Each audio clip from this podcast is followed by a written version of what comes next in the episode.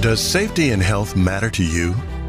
Do you believe the safety and health of your work colleagues helps your business thrive? You're listening to the Safety Realm Podcast with your host, Anthony Jr., a specialist in safety and health related topics, and a man who believes safety should be a core value for all people in every nation. Here's Anthony Jr.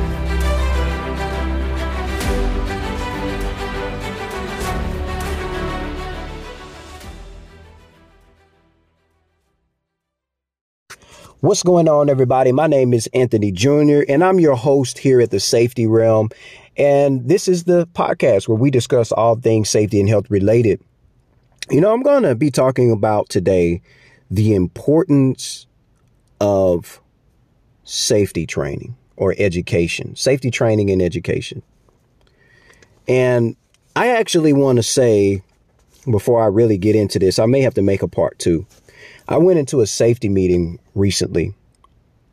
And one of the things that I took out time to do with these men that were all standing in a circle while I was in the middle listening to me speak was I explained to them, you know, sometimes safety professionals, we don't do a good job as taking time to explain why. You know, I'm all for compliance, y'all. I think compliance is important. However, if people don't understand or they don't have the why part understood, this thing can become boring to them.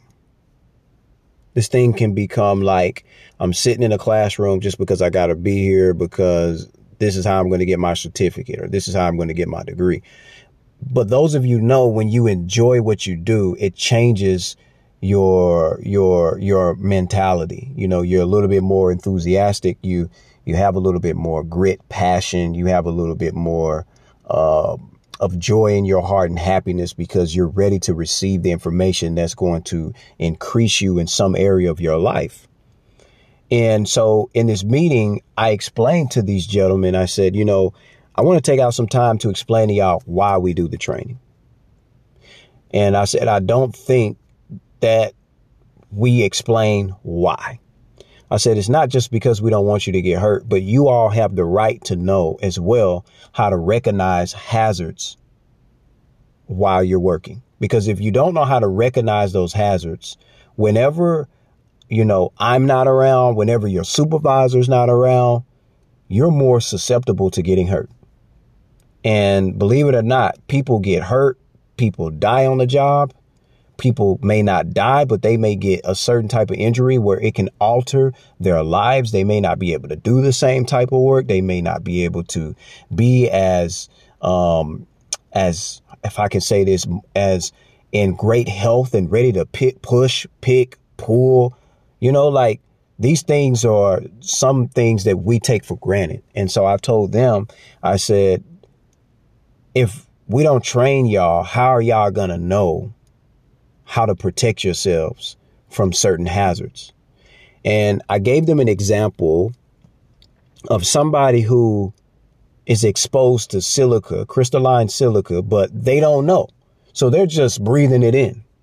You know, they're, they've been working around it. Nobody's ever taught them that this is unhealthy. As far as they're concerned, it's just some cloudy mist and it's not a big deal.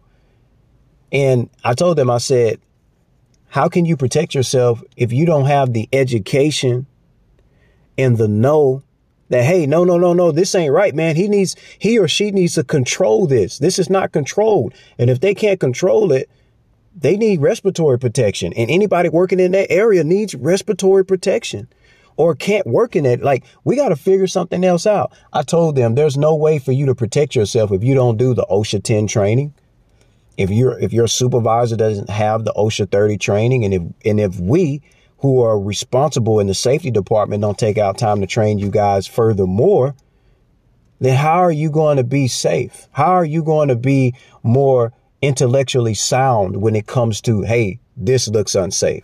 Let's call somebody about this, right? And so, yeah, I'm gonna have to definitely make a part two to this.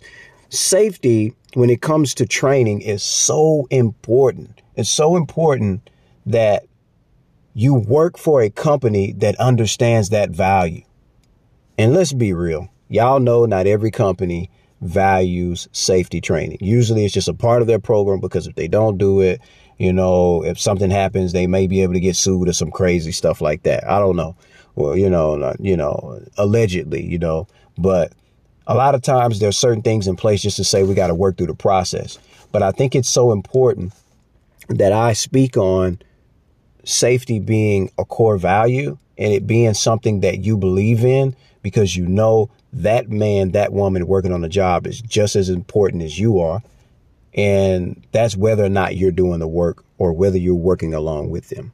So yeah, I'm gonna definitely have to do a part two to this because um, I'm gonna kind of get into some other things um, of why specifically, like why do you need training on this, this, this, this, and this, and why do you need to know how to protect yourself from those things, and and you know how to put something in place, some type of uh, you know engineering control, or if you can eliminate it, eliminate it, just eliminate it as a whole. Like why is why do you need to know these things? I'm going to be explaining that in our next segment. Remember to follow me on YouTube. My YouTube channel is Safety Realm. Please like, favorite, subscribe, and share it with a friend. And please share this segment with a friend as well if you got any value out of this. Well, I'll holler at y'all later. Much love. Peace. If you enjoyed this segment, feel free to subscribe to the Safety Realm podcast to hear more safety and health related topics. Also, Contact Anthony Jr. for collaborations and questions at safetyrealm at outlook.com. Furthermore, subscribe to the Safety Realm YouTube channel for visual discussions. And remember, folks, safety is health.